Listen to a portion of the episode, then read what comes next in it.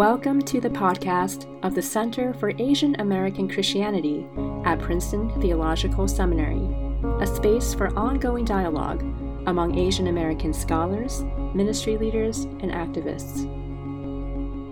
Welcome back, everyone. My name is Alex Hoshino, and I'm a research assistant with the Center for Asian American Christianity. Our speaker for this session is David Wang. Uh, Dr. David C. Wang is a pastor, licensed psychologist, and the Cliff and Joyce Penner Chair for the Formation of Emotionally Healthy Leaders at Fuller Theological Seminary.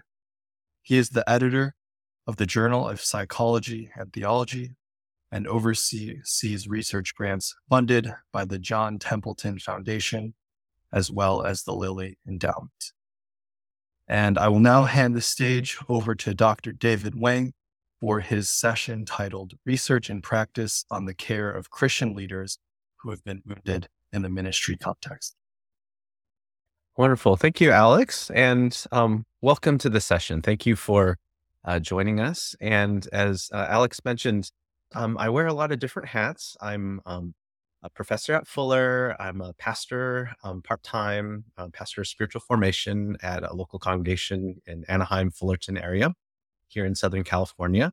And I'm also a licensed clinical psychologist. So I still maintain a small private practice, uh, mainly where I, uh, for the most part, I see um, many Christian leaders like pastors and missionaries. And um, what I like to tell people is that uh, even though I'm both a psychologist as well as a pastor, um, I was a, a pastor first uh, before I uh, became a psychologist. And I think it's fair to say that I'm a, I'm a psychologist today um, based on uh, my experiences and what I observed uh, two or three decades ago uh, when I w- uh, first started off as a college and young adults pastor in the church I grew up in in San Jose, California.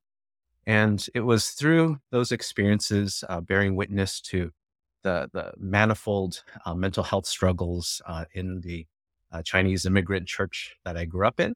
Um, and also um, uh, bearing witness and also experiencing how challenging it is emotionally and psychologically for many of us pastors and Christian leaders, um, where the, the role of uh, being a pastor uh, it takes us into um, regularly into situations that are very challenging emotionally and uh, witnessing and experiencing firsthand um, the mental health needs not just of our congregations and our communities but also the mental health needs of our pastors and missionaries and christian leaders so um, well, that's one of the reasons why i'm so excited to um, take on the, uh, the, for the role that i have at fuller theological seminary I'm the uh, Penner Chair for the Formation of Emotionally Healthy Leaders.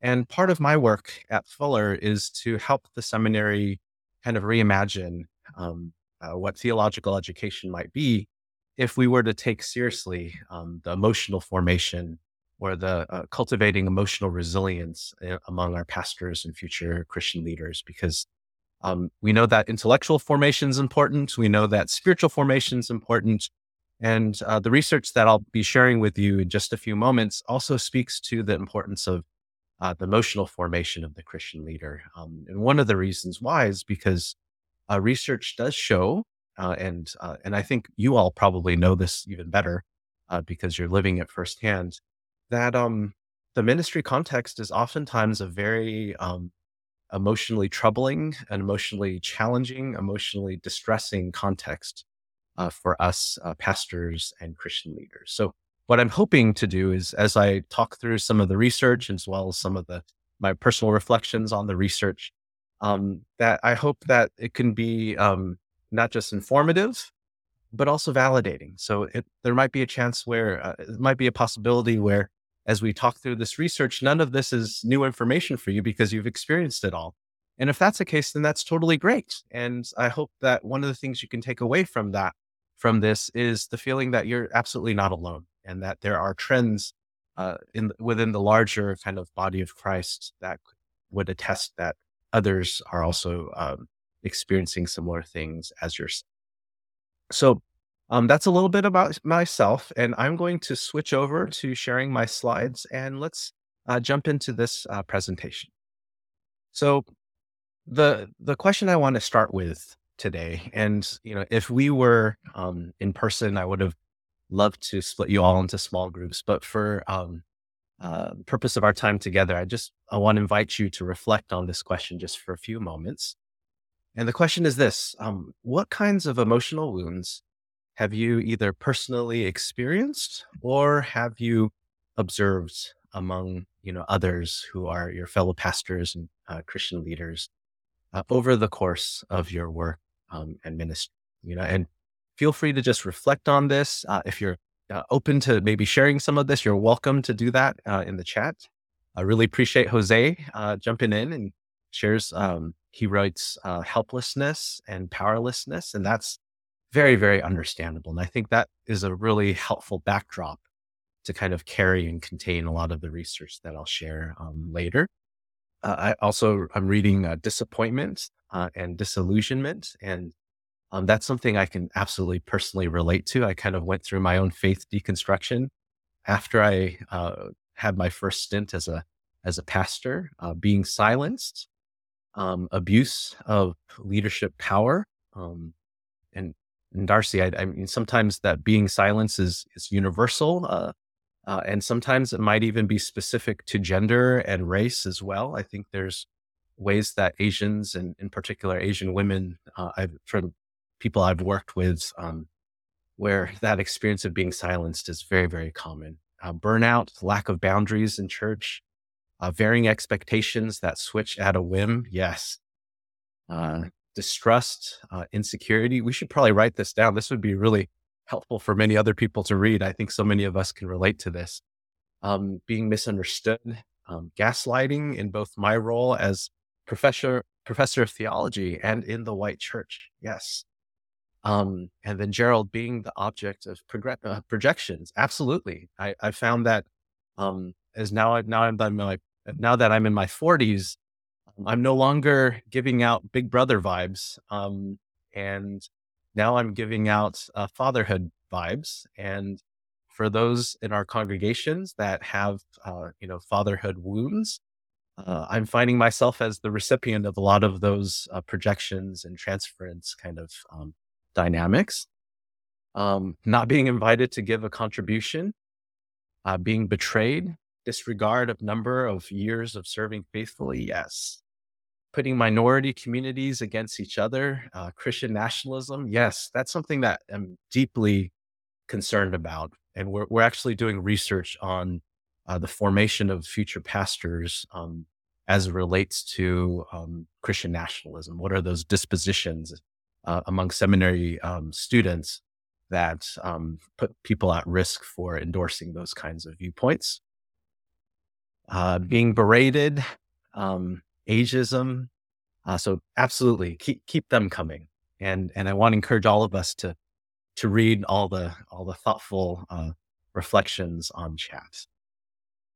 So what I'd like to do in our time together, and you know, granted, we only have about thirty to thirty-five minutes before we jump into Q and A, so we'll just go as far as we can. But uh, as a general kind of signpost for our time together, I'll, I'll start off by sharing a little bit about some of the research on common forms of emotional wounds from the ministry context. And granted, um, you know, these are uh, findings for kind of a, a more general population of uh, Christian ministers. It's not necessarily specific just to Asian American Christian leaders. And that's actually one area I'd love to um, explore and process with you um, uh, towards the, the latter half of our time together, which is the question of, well, you know, to what extent does um, this conversation about emotional wounds uh, how is it similar or different when we contextualize it onto the experiences of Asian American Christian leaders? And if we have um, time, we'll talk a little bit about some of the trauma research uh, on social support and emotional validation, because um, there's actually quite a lot of overlap between the emotional wounds that many uh, Christian leaders experience and um, symptoms of psychological trauma and post traumatic stress disorder. And then, if we have time, uh, likely we will not. We'll talk a little bit more about some of the implications of uh, this whole discussion on our spiritual formation and our understanding of uh, spiritual uh, maturity. So, um, I, I, do kind of want to do a deep dive and just jump right in um, and talk about one unfortunate um, form and, and, and uh, very uh, pronounced and serious form of emotional wounds in the ministry context. And that has to do with inappropriate sexual behavior. Um, and uh, research suggests that, you know, among at least four major demon- denominational groups, over a third um, of pastors acknowledge engaging in some sort of imp- inappropriate sexual behavior for a minister.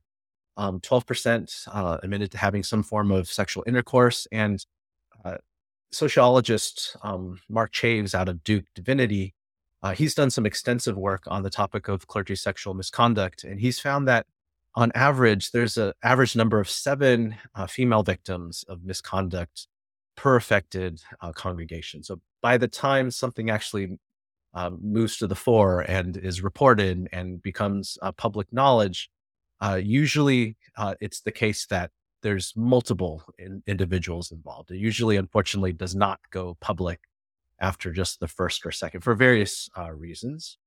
Uh, one of which being that uh, these kinds of um, experiences tend to be severely underreported, um, especially if it happens within a church context. I think many of you guys are aware of uh, the latest um, kind of reports of sexual misconduct and mishandling of uh, situations like that from the, the Southern Baptist Convention. I think that was just um, last year, but unfortunately, that kind of uh, that kind of thing is um, not uncommon among other denominations or uh, religious groups. And um, I uh, just wanted to uh, share one of the individuals I've I worked with um, in the past, or one of my colleagues worked with, and just read her testimony. Um, and this is a testimony of a missionary kid. And she said, I heard about a missionary kid in a, a, missionary boarding school who was sexually abused by a staff member who was also a missionary. And her parents informed the school and the mission agency, but were met with indifference and inaction. Um, the school and agency felt like it might cause problems for them if they exposed the staff member. So they encouraged the family to work through this incident privately.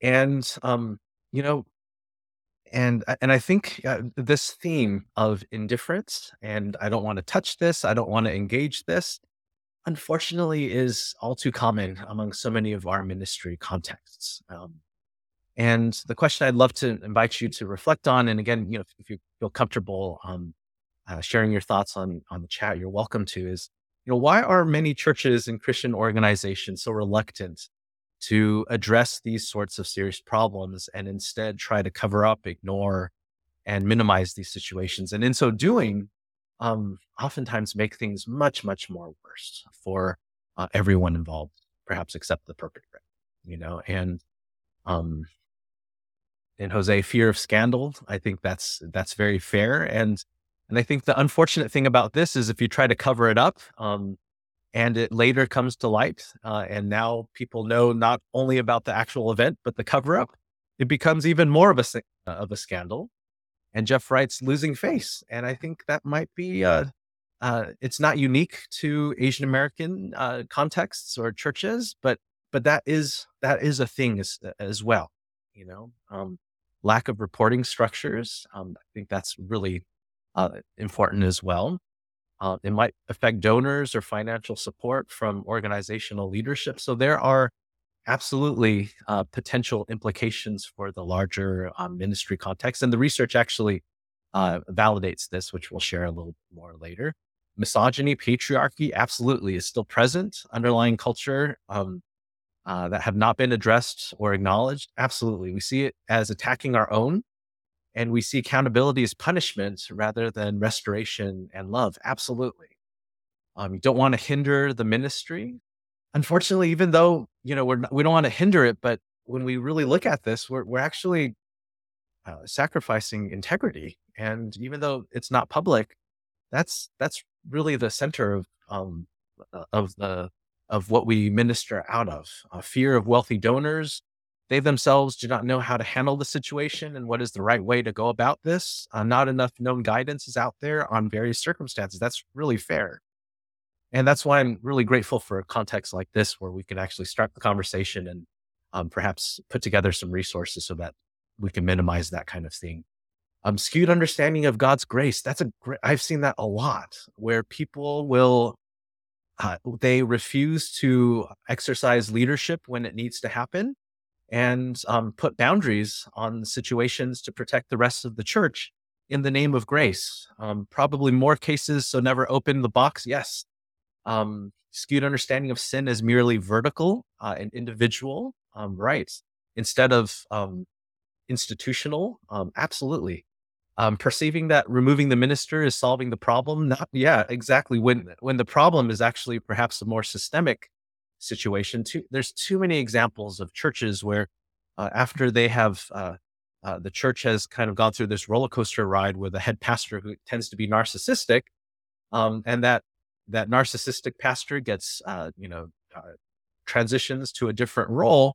Um, people don't realize that that's only the tip of the iceberg because sometimes, a lot of times, a lot of church cultures are uh, implicitly built around a narcissistic personality. So they will attract another um, personality like that in the future. Um, lack of capacity to do with shame and inevitability of uh, will come up if addressed out loud. And great to great to see you feel and protecting the offender. And so it sounds like you all this is definitely hitting um, striking a nerve among many of us. And this is not a surprise at all. This, this sounds like many of us here can certainly relate uh, to this. Thank you.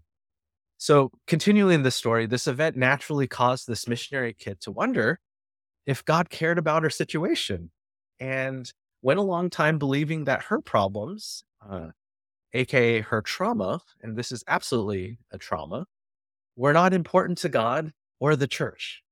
And this type of spiritual trauma leads many missionary kids and adult missionaries as well um, to leave the church altogether or leave the church uh, once they're grown up or to leave the faith altogether. And I wouldn't be surprised if many of us either have struggled with these questions ourselves or if we know of many colleagues who have gone through uh, these emotional wounds in the ministry context. And in addition to the emotional sequelae, um, also struggle with the spiritual consequences of that, of, you know, wondering if God actually cares and pondering and struggling through the perceived and experiential absence uh, of God in, and during a time when we very much uh, needed Him.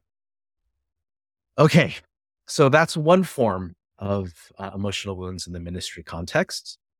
And uh, I think this uh, perhaps could fit into a larger category of conflicts with ministry team members. And the research also suggests that perhaps the greatest source of ministry wounding. And uh, it is the number one source of missionary attrition. And I wouldn't be surprised if this was the number one source behind um, pastors uh, stepping down from their uh, callings and positions prematurely is actually conflicts with other ministry team members, with other Christians. And that this is uh, presents a greater challenge uh, or challenge over and above the challenges inherent in uh, working with our communities, with the unreached, with financial challenges, with uh, the stresses of living and doing work cross culturally, especially for cross cultural missionaries, and the challenges related to the ministry work itself. So, aside from all of those challenges, which are inherently challenging, um, notwithstanding, the, the greatest source of stress and wounding is actually still not not our interactions with people who aren't Christian, but actually um, with our fellow uh, Christian leaders. Yeah, and um, agreed with you, Sarah. I know it's uh, this is uh, this is older research, and unfortunately, the research is fairly t- piecemeal on this topic, so people don't kind of continue this. I'm hoping to change that a little bit, but I I suggest and I believe that this is probably still an issue, uh, just as much, uh, if not um, more. Unfortunately, there actually isn't much more recent data uh, than this. This was a commissioned uh, research project, I think, by the U.S. Center for World Mission, and um, we're hoping to do launch some uh, similar program of research at Fuller Theological Seminary in the upcoming year or two on uh, the nature of emotional. And um, a lot of this ministry team conflict um, unfortunately is due to the poor emotional and mental health of some uh, team leaders and uh, team members. Uh, one of my uh, psychologist colleagues, uh, Dave Wickstrom, and he works as a member care psychologist for uh, different denominations as well as missionary agencies. And some of the work that he does, and I've done a little bit of this as well, is he does um, uh, very robust uh, psychological assessment screenings for missionary applicants as well as um, uh, you know pastoral applicants that are uh, about to become ordained and he does a full battery of psychological assessment with them and based on his experience of doing this kind of thing with hundreds of christian leaders he identified several red flags.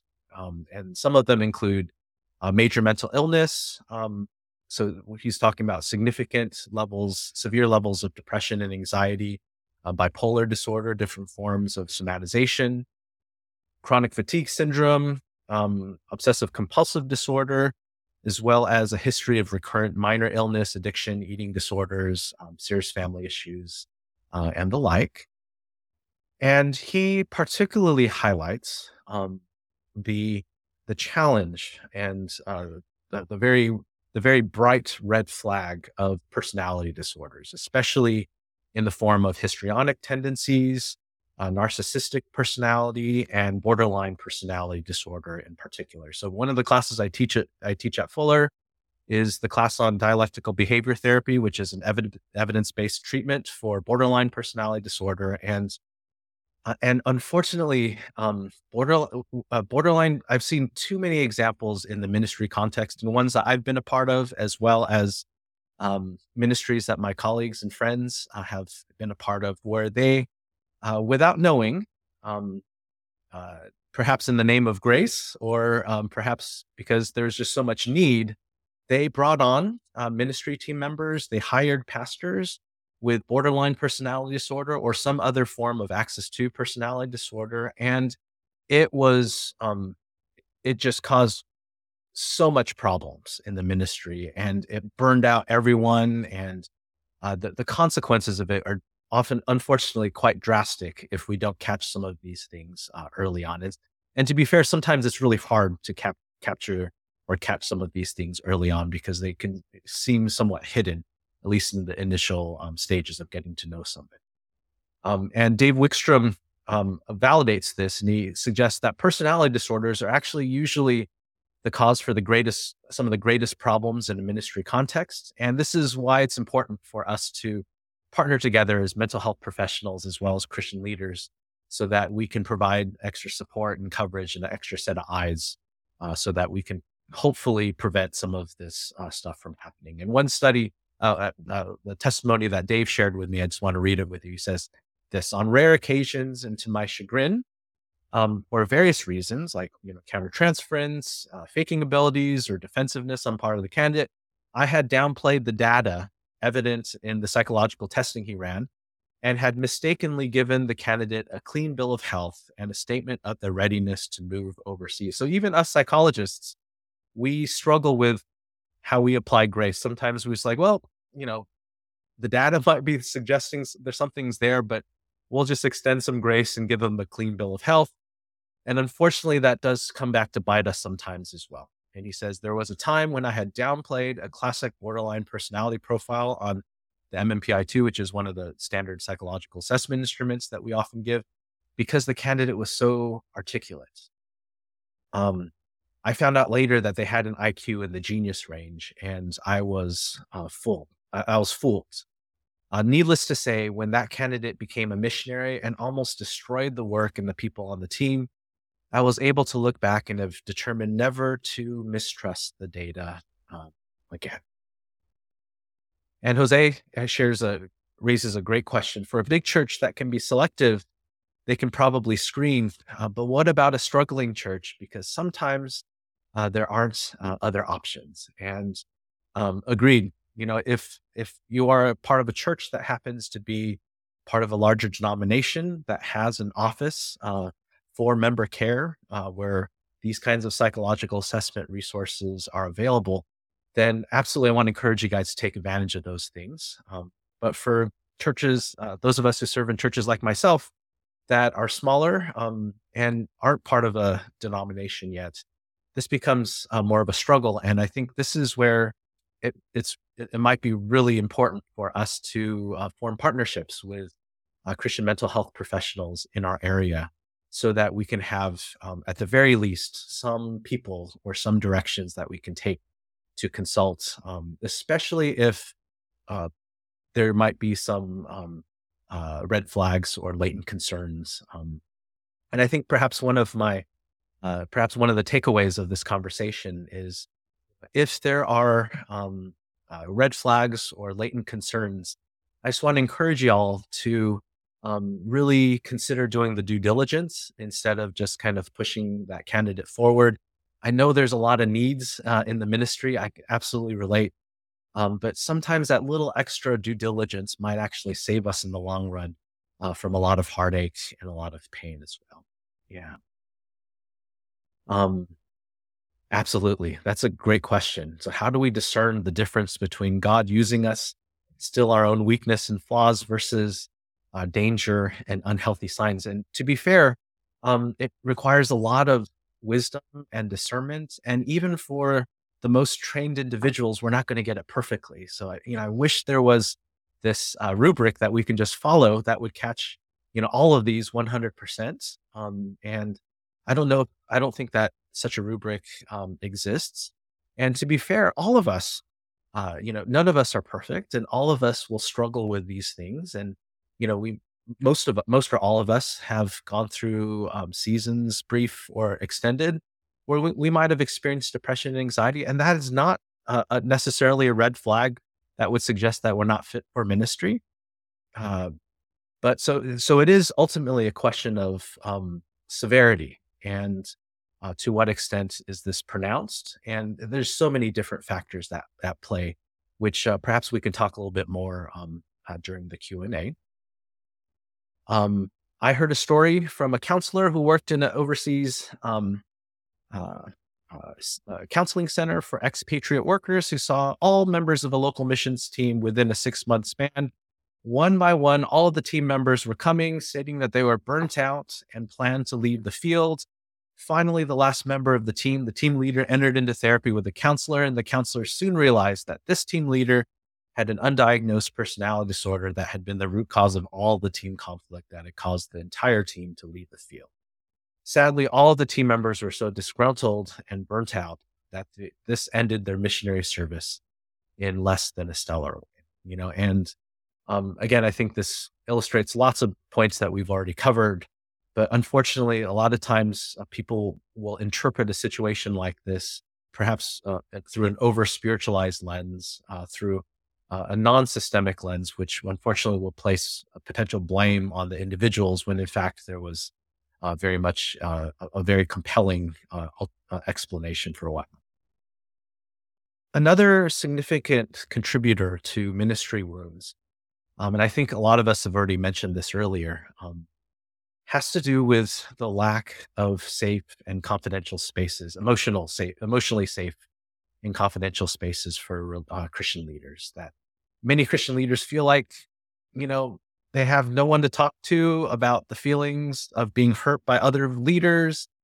We have no one to talk to about feeling burnt out. We have no one to talk to about some of the uh, doubts that we're struggling with in our own faith, um, or perhaps potential problems in our marriage and family. And, and almost and, and almost everyone has challenges and problems in our marriage and family. But what's unique about us pastors and Christian leaders is that sometimes it feels like we live in this glass jar where everyone is peering into our personal as well as our professional life. And um, recent research conducted by Lifeway Research actually suggested, and this is during the COVID 19 pandemic, that um, one of the most powerful predictors of, uh, of Christian leaders burning out it has to do with whether they have even one space um, or one person where they can share vulnerably and honestly. And based on their number crunching, they found that if a pastor actually just has one, we don't even need like two or three or four. We, we, we don't need a lot.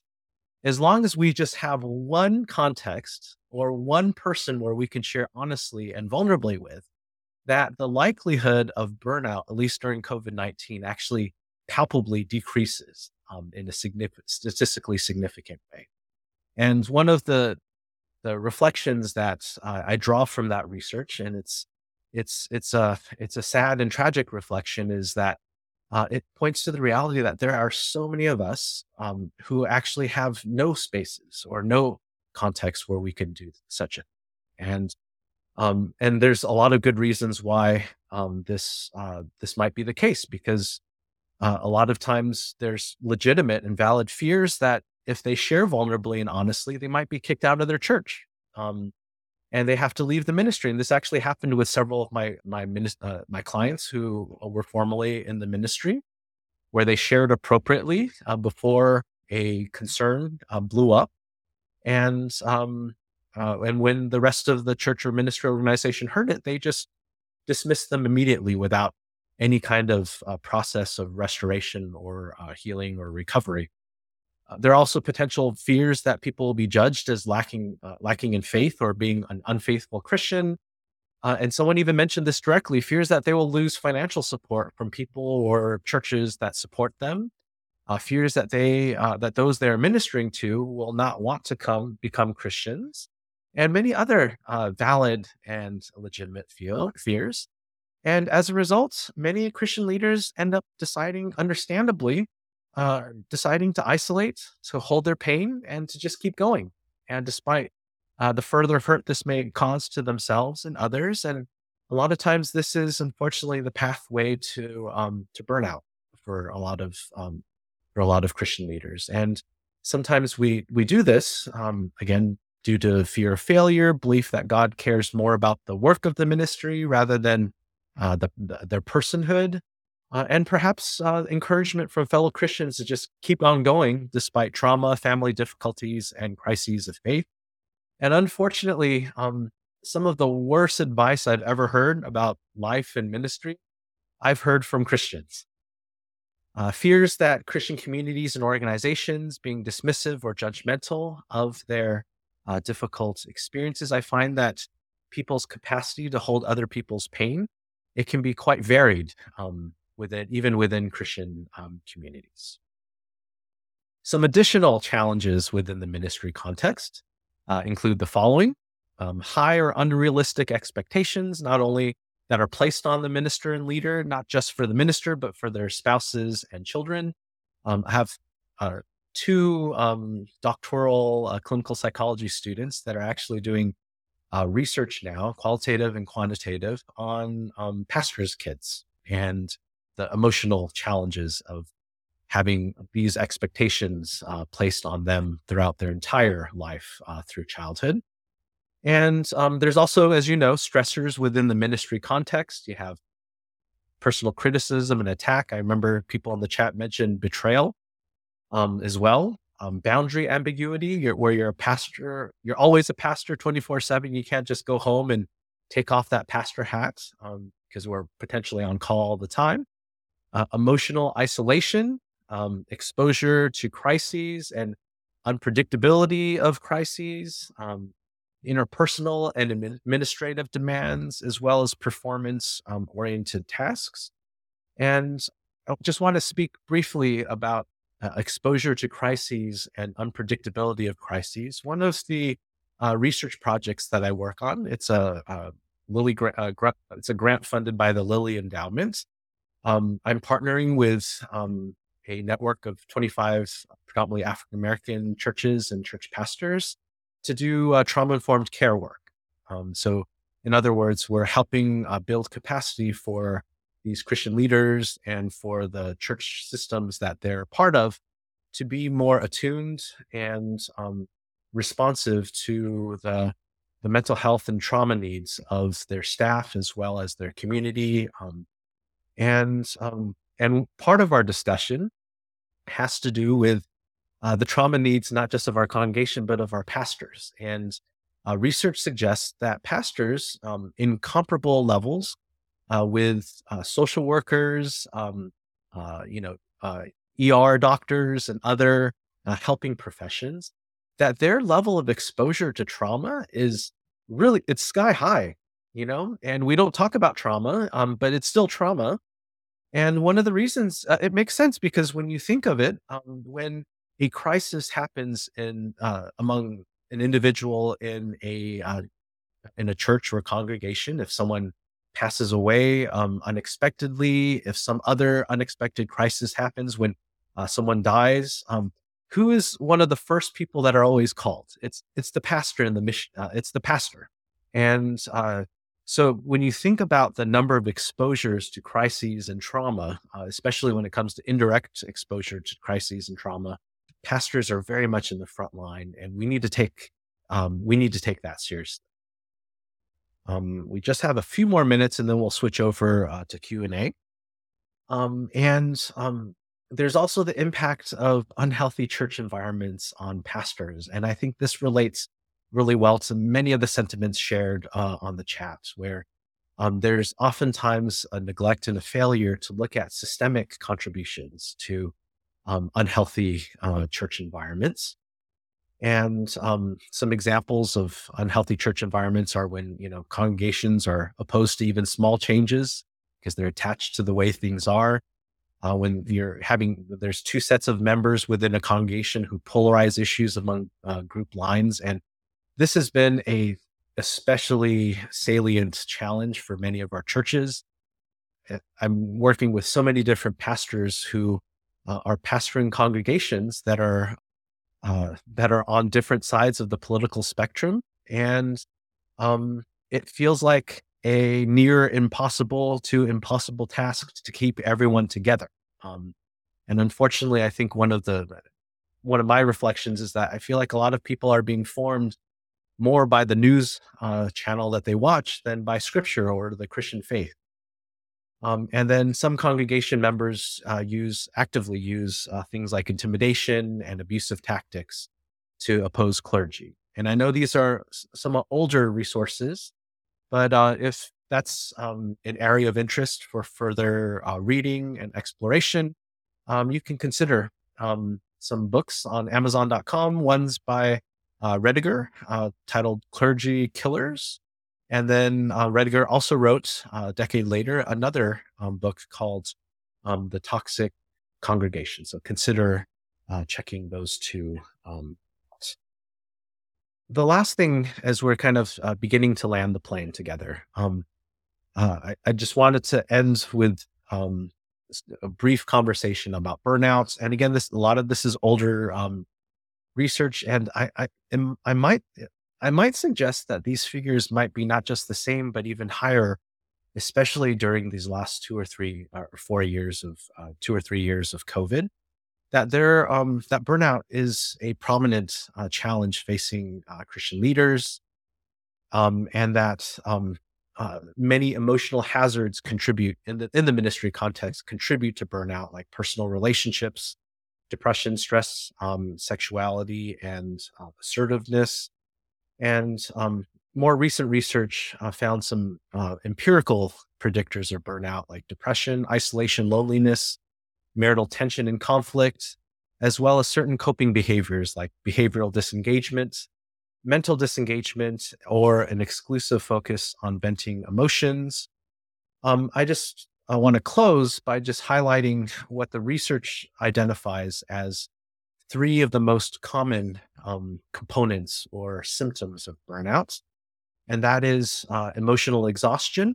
And symptoms of emotional exhaustion might include chronic tension, chronic anxiety, chronic t- fatigue, insomnia, um, depersonalization, uh, where you're, you're, cultivating this negative, callous, excessively detached response. Depersonalization is a form of dissociation, which is a very common trauma response, especially to relational trauma.